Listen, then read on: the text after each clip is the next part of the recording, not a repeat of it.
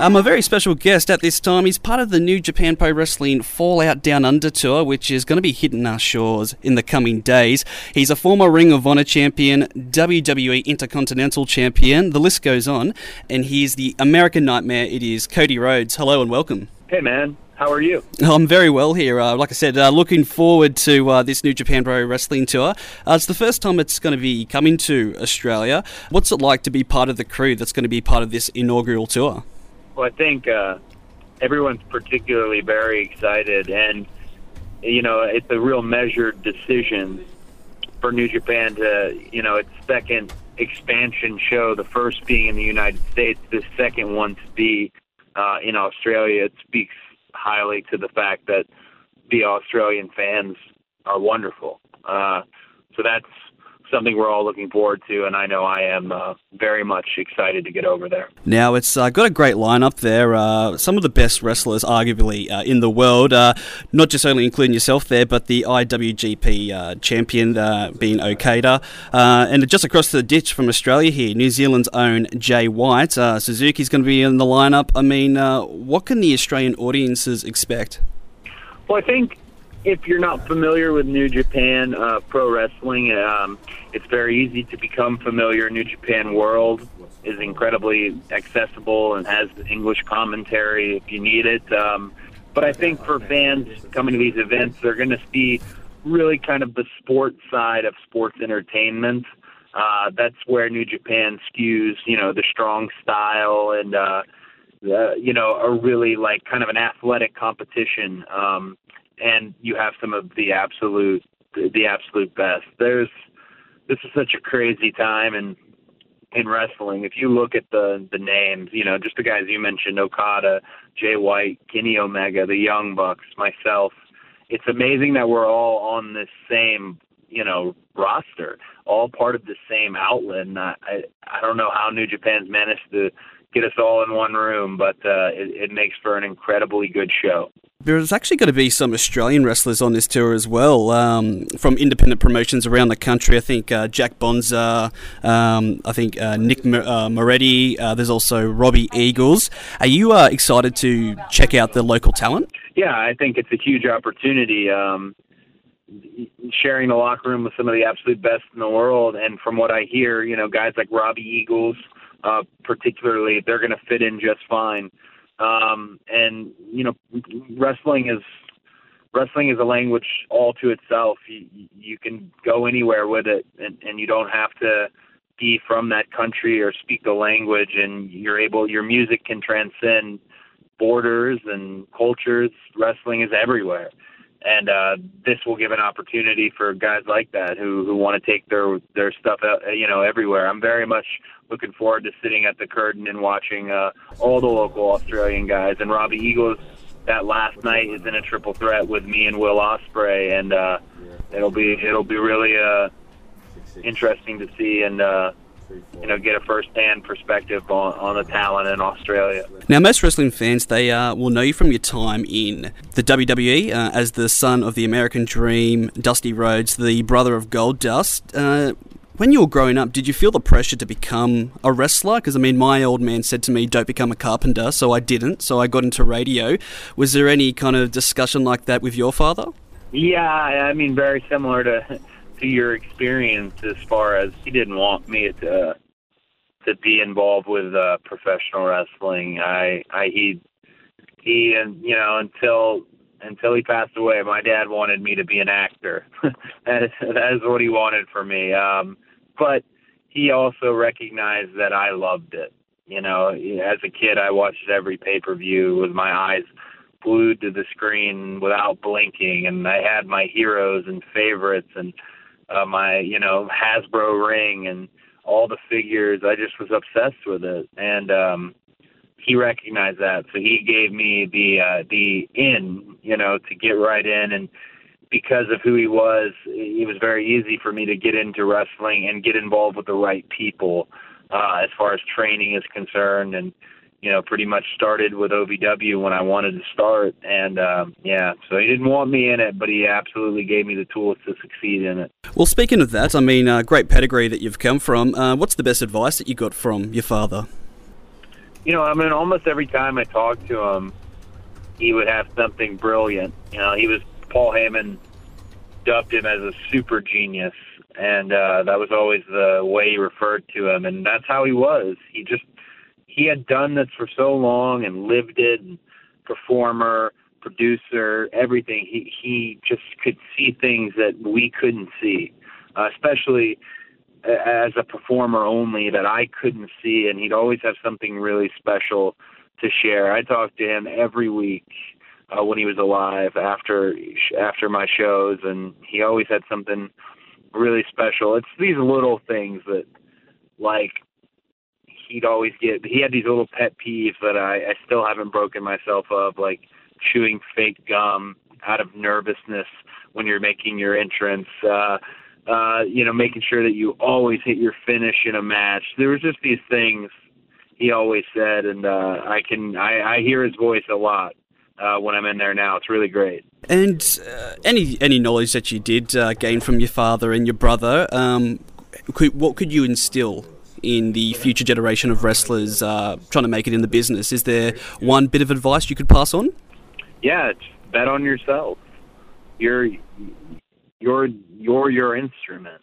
Um, it doesn't mean don't take advice, but but don't take orders either. You know, this is this is you go out there and you play, and and the fans are really the only people who should dictate which which direction you go. It doesn't mean don't have advisors. It doesn't mean don't don't learn from all the the absolute best. It's just one of those things that no one's going to be as passionate about your career as you are personally. So to bet on yourself is always a good bet. I'm going to throw a bit of a hard one at you, Cody. Um, you're part of uh, arguably one of the biggest factions in wrestling at the moment, the Bullet Club, but there appears to be a bit of tension within the group, especially between yourself and Kenny Omega, who will also be on this Australian tour.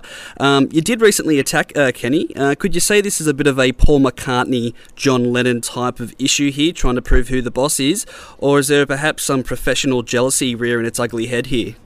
I think uh, the, the Paul McCartney. It's the first time I've heard it um, I heard a parallel like that with McCartney and Lennon, but I think that's an outstanding way to look at it. I don't think, you know, uh, people had so many questions coming out of Sapporo. I don't think it's about the Bullet Club as much as it's about, you know, who's better. Uh, Kenny has the reputation of being the best wrestler in the world and I have a reputation of having an incredibly mainstream appeal that he doesn't. I think both both have put us in a situation where we want to know, uh, and maybe I was you know jumped the gun on it all, but we want to know who's who's better, and uh, we want the fans to know too. It's less about who's in charge of the Bullet Club and more about uh, who's better. I mean, that's why I brought up the uh, professional jealousy there. Obviously, co-main eventing Wrestle Kingdom 12 with Jericho. Um, and you recently losing the Ring of Honor um, championship is there like a point you feel there's you you have a point to prove? Ah, uh, I think I always have a point to prove. Even even when I feel I'm at my most successful, there's always more.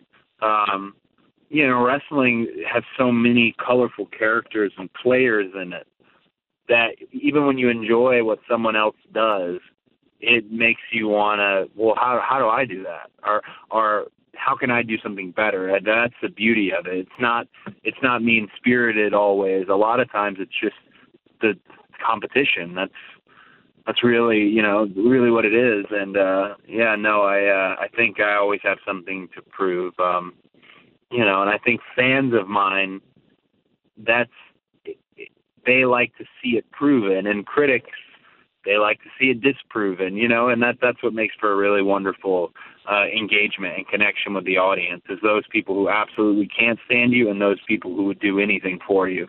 Um, that's why our fans are the best.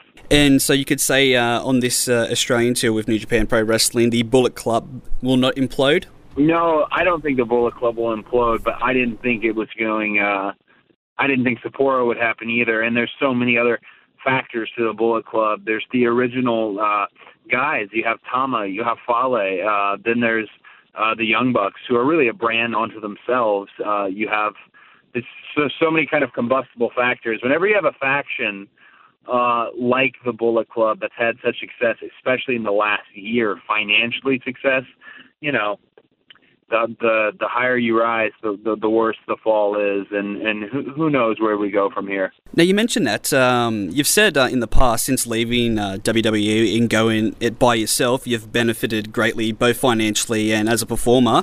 Uh, what are the chances of you uh, stepping back into a WWE ring? And just a follow up question to that, or do you want to build up the brand that is uh, Ring of Honor in New Japan Pro Wrestling and be the face and uh, perhaps be a competitor to the WWE? Well, I think today it's not so much about competition as it is variety. The world is so much smaller in terms of fans can they can see everybody everywhere thanks to social media. Um, I think with Ring of Honor, them offering me domestically in the United States such a large contract, uh, I make great uh, great strides and great efforts to to be the face of their promotion and to have their promotion continue to grow. They mean a great deal to me, and uh, they've made it clear I mean a lot to them.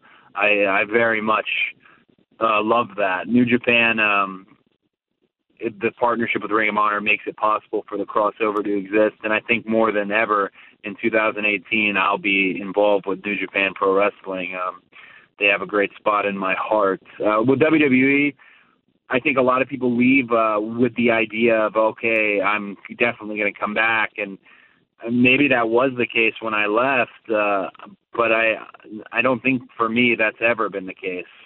I have a lot of love for WWE. It's a house that built me, and uh, you know they they are just a wonderful company that does wonderful things. But it's not on my mind um, to go to go back. It's it's it seems this path we're on right now wrestling being as crazy as it is, it's going somewhere else, and I'm not even sure where it is it's going. I just kind of follow, and um, WWE has really not crossed my mind um, any any time recently. Um, but you never know. Um, absolutely, I think it's silly to say I'll for sure go back, and I think it's silly to say that uh, you know I absolutely won't go back. It all kind of depends on uh, on how I continue to do.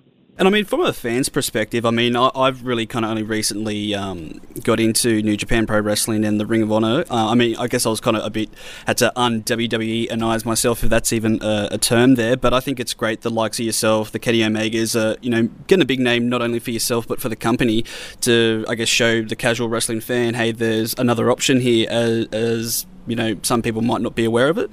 Yeah, I think that's all it is. It's another option, and. Uh, and as a, it's not so much about companies as it is individual competitors. There are guys uh, in, who, in NXT who are terrified of Kenny Omega because of how good he is in the ring, but they take that and it, they use that as fuel to be the absolute best.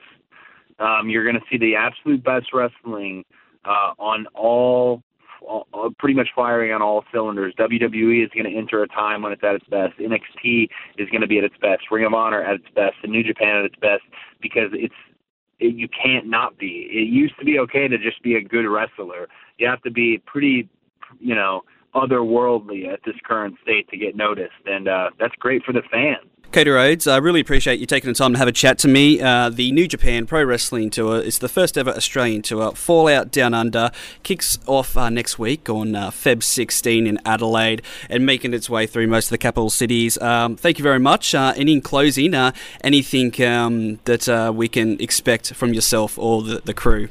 You know, this is kind of new grounds for New Japan. This is their first Australian tour uh, and you never forget your first. So the effort to to make this memorable is is absolutely full speed ahead, and I can't wait to get down there. The American Nightmare, Cody Rhodes. Thank you very much, and uh, all the best in the future. Thank you.